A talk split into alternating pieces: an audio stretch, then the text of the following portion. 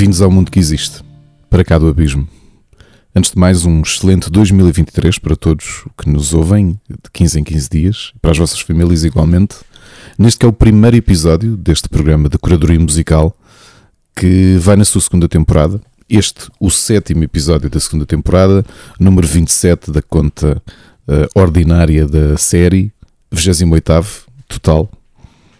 E vamos começar numa viagem que vai ter algumas paragens pelo jazz. Uh, não que vá ser o tema recorrente, do, deste episódio, mas talvez seja aquele em que vamos fazer mais viagens dentro de alguns subgéneros do jazz. E começamos esta curadoria de 10 novos artistas, ou 10 uh, eh, músicos que talvez pouca gente conheça, pelos Smallman, que surgiram em Azovgrad, na Bulgária, em 2001, pela mão de Stefan Penav, no baixo, Ivan Todorov, nas guitarras, Svetan Adzinski, na voz e gaitas de foles, e Anand Trabkov, na bateria. Esta banda de folk, sludge e progressive metal incorpora a sonoridade e o ambiente dos Balcãs na forma como expressa a sua música pesada e isso é especialmente sentido nas linhas instrumentais, onde Svatan interrompe o seu canto e interpreta linhas melódicas, por vezes tétricas, com a sua gaita de foles. A mistura que trazem também entre a sujidade habitual nos riffs, que são tão típicos do sludge metal, com a vertente mais experimental e performativa do progressive, confere-lhes uma sonoridade única, ainda mais perceptível, com o tom quase tribal que as suas músicas assumem com a gaita de foles de Adzinski. Com apenas três álbuns lançados e um EP ao longo de toda a sua carreira, para conhecerem os búlgaros Smallman, esta é Evolution, retirada do álbum de estreia e self-titled álbum de 2006.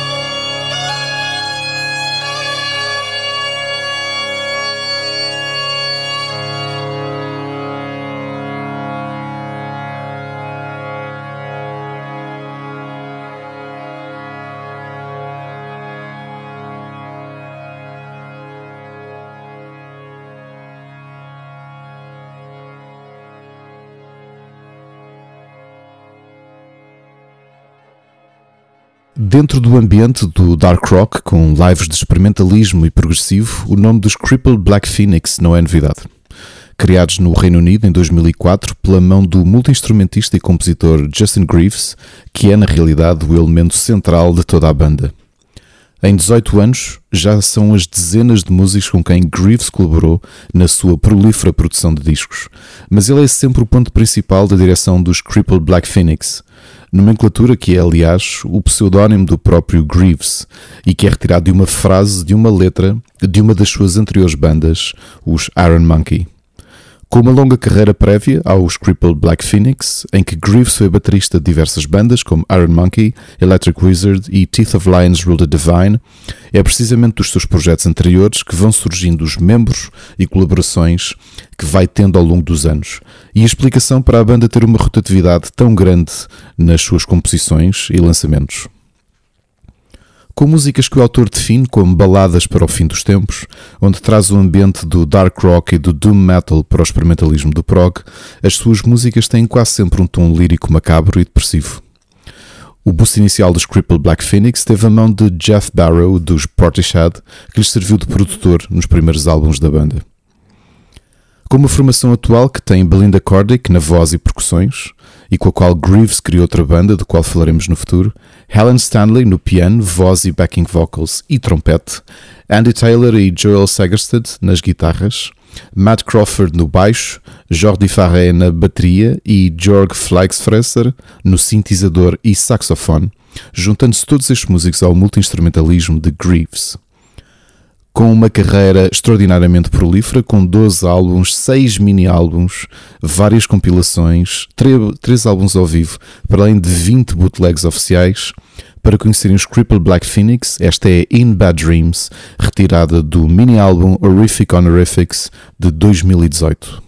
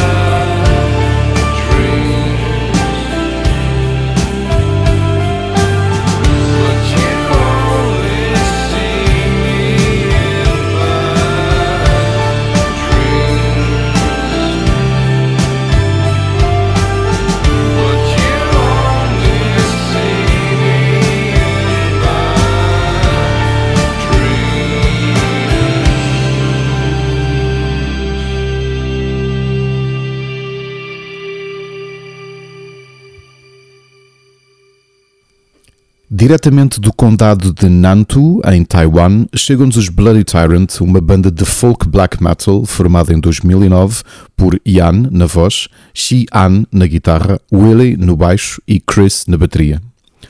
Dado o enquadramento político de Taiwan, não é de estranhar que grande parte das letras dos Bloody Tyrant lidem com perspectivas da humanidade, o foco da religião e os movimentos anti-autocracias com músicas extremamente melódicas a incorporarem instrumentos taiwaneses que se misturam na perfeição com a agressividade e o peso que as composições vão recebendo e que ganham outro pendor com os refrões cantados em uníssono, assemelhando-se a cânticos de guerra. Outros temas habitualmente explorados pelos Bloody Tyrants são elementos da história, do folclore e da mitologia taiwanesas, trazendo para as suas letras alguns dos mitos das tribos Tao com cinco discos lançados desde a criação da banda taiwanesa, retirado do último lançamento de 2020 intitulado Myths of the Islands, esta é Black Wings.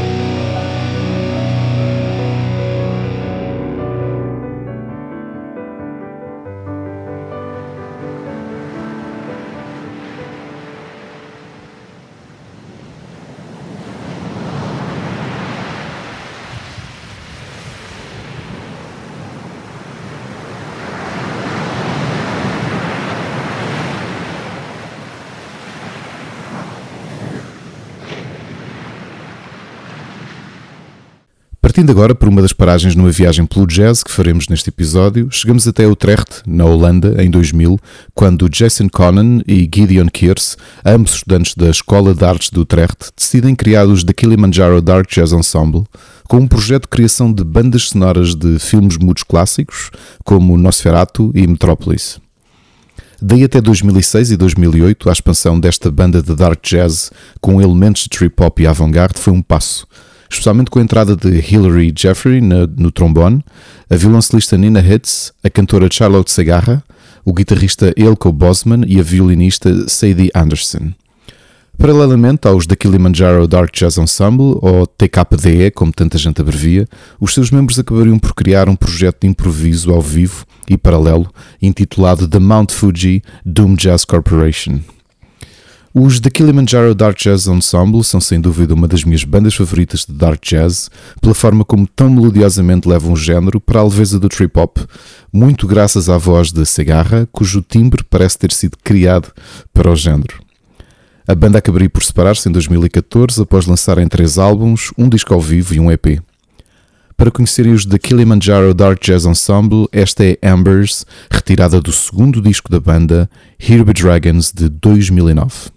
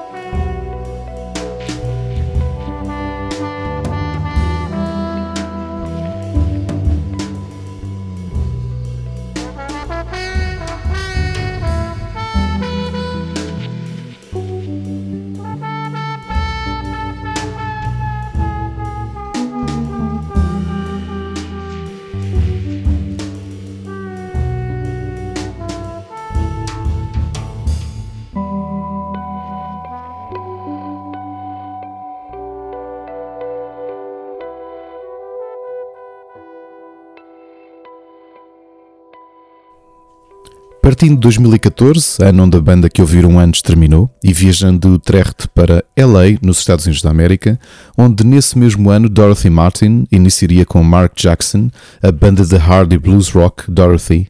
que rapidamente ascenderia ao estrelato e à atenção mediática com a forma tradicional e simples como os músicos americanos abordaram o rock.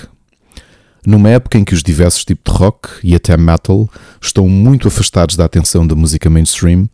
o que Mark Jackson e o produtor Ian Scott queriam fazer ao ouvir, pela primeira vez, a voz de Dorothy Martin era criar uma banda de hard rock tradicional, com riffs pesados e melodias simples, altamente orelhudas e radiáveis, com uma formação mais tradicional de banda de rock. Apenas uma guitarra, baixo, voz e bateria.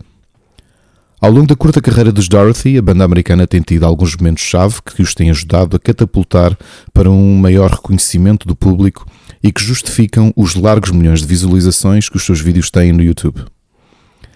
Seja terem sido convidados pela marca de headsets Cool Candy para darem uma série de concertos na Europa a promoverem a marca, seja a oportunidade de serem a banda de abertura da tour mundial dos Hailstorm, para além da inclusão de músicas suas em publicidades da Levis, a Gatorade e no jogo Forza Horizon 4 para conhecer esta jovem banda que parece trazer-nos o que de melhor as bandas de hard e blues rock trouxeram nos anos 80 e em especial a poderosa voz de Dorothy Martin, esta é a Rest in Peace, retirada do terceiro e último lançamento de Dorothy de 2022, o disco Gifts from the Holy Ghost.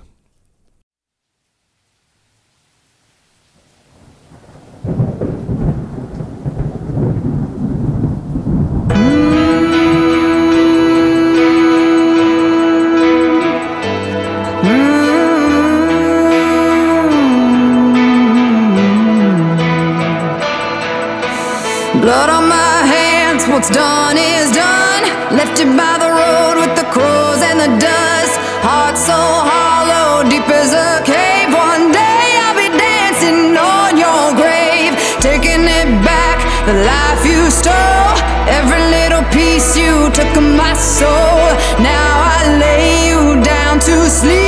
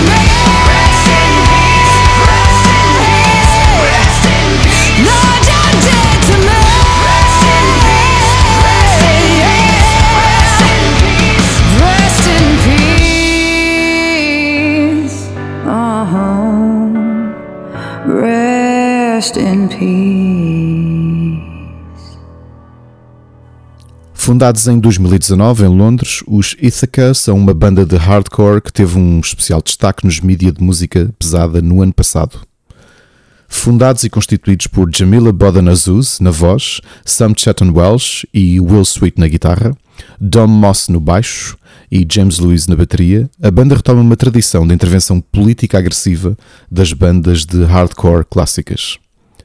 Com uma postura musical repleta de raiva, a forma como em apenas 3 anos e 2 álbuns os Ithaca foram amadurecendo a sua sonoridade, aproveitando, por exemplo, a dualidade vocal de Jamil Azuz, com os seus guturais a serem ocasionalmente pautados por refrões em voz limpa, onde os restantes membros da banda acompanham com linhas melódicas menos sujas e menos agressivas.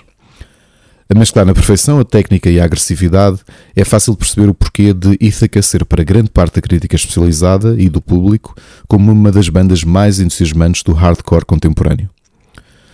Retirado do seu segundo disco de 2022 e para muitos um dos melhores lançamentos de música pesada do ano passado, esta é a faixa self-titled do disco Day Fear Us.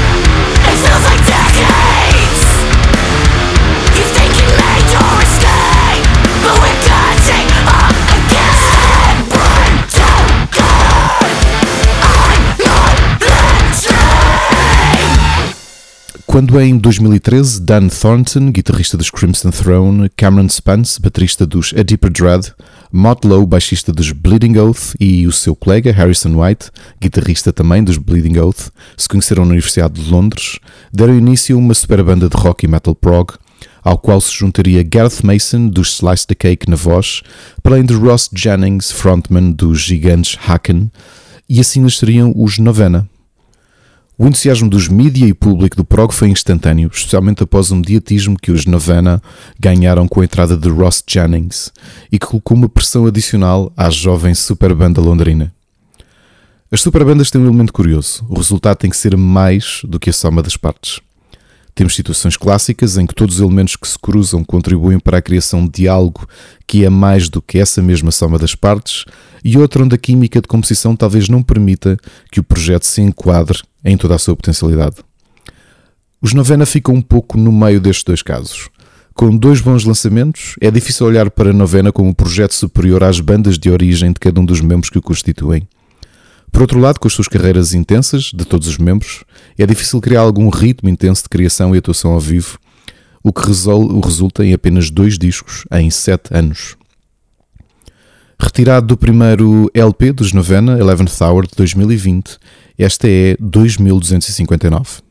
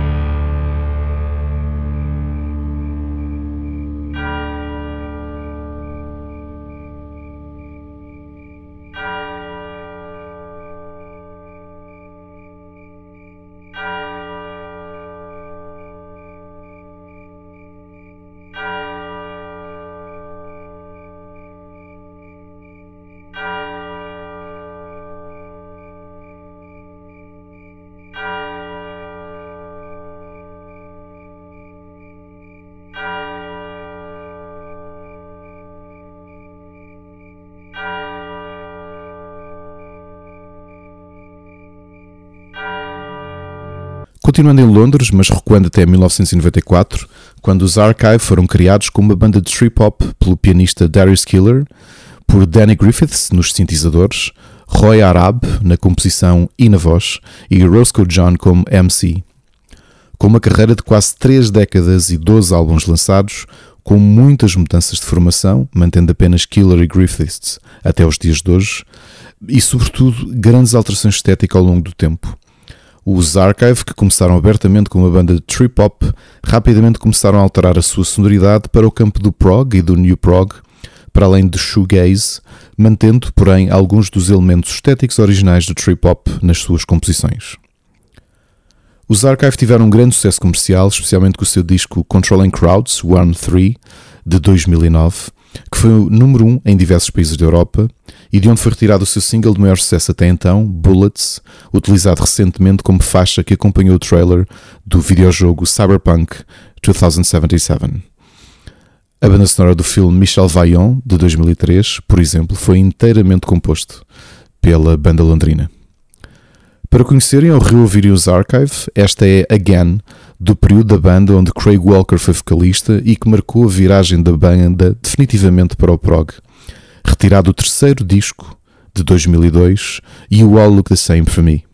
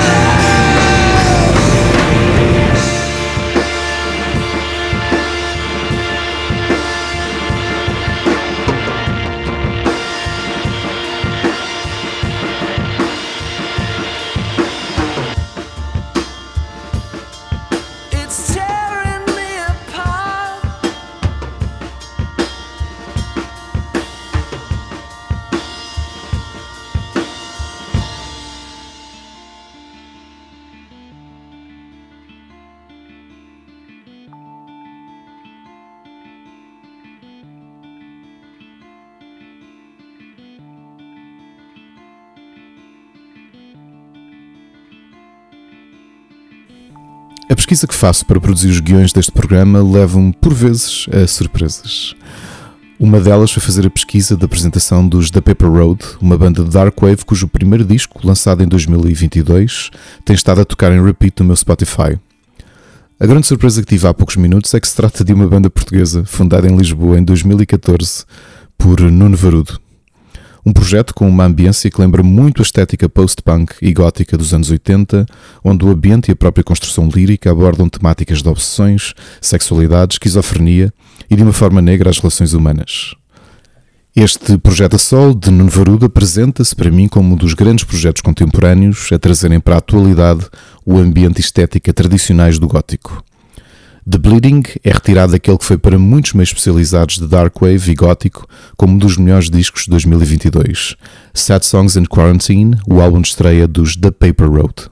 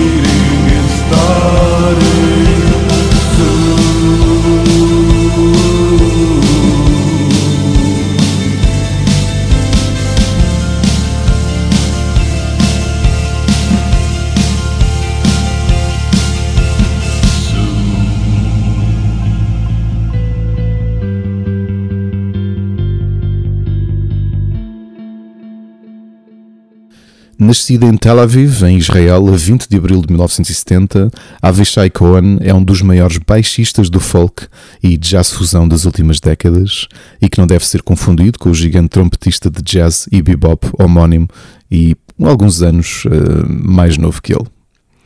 Depois do serviço militar e de ter pertencido a bandas do exército israelita, Avishai mudar-se aos 22 anos para Nova York para estudar na New School,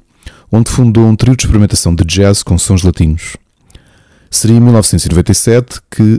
seria completamente catapultado para o reconhecimento mundial ao integrar o trio do eterno Chick Corea, que nos deixou em 2021, e tornando-se uma parte fulcral da banda do lendário pianista e um dos principais compositores dos seus projetos. Além de um genial compositor e baixista, Avishai Cohen começou desde cedo a acompanhar as suas músicas com a sua própria voz, cantando frequentemente em ladino, o idioma, o idioma judeu-hispânico proveniente dos judeus sefarditas da Península Ibérica, que aprendeu através da sua mãe. Musicalmente, o seu jazz incorpora estéticas de outros géneros, em especial de sonoridades do Médio Oriente, Europa de Leste e algumas auras estéticas afro-americanas. Para conhecerem ou reouvirem este genial e prolífero músico, esta é Remembering, uma das suas faixas mais reconhecidas e mais utilizadas em bandas sonoras, retirada do seu sexto disco de originais, At Home, de 2005.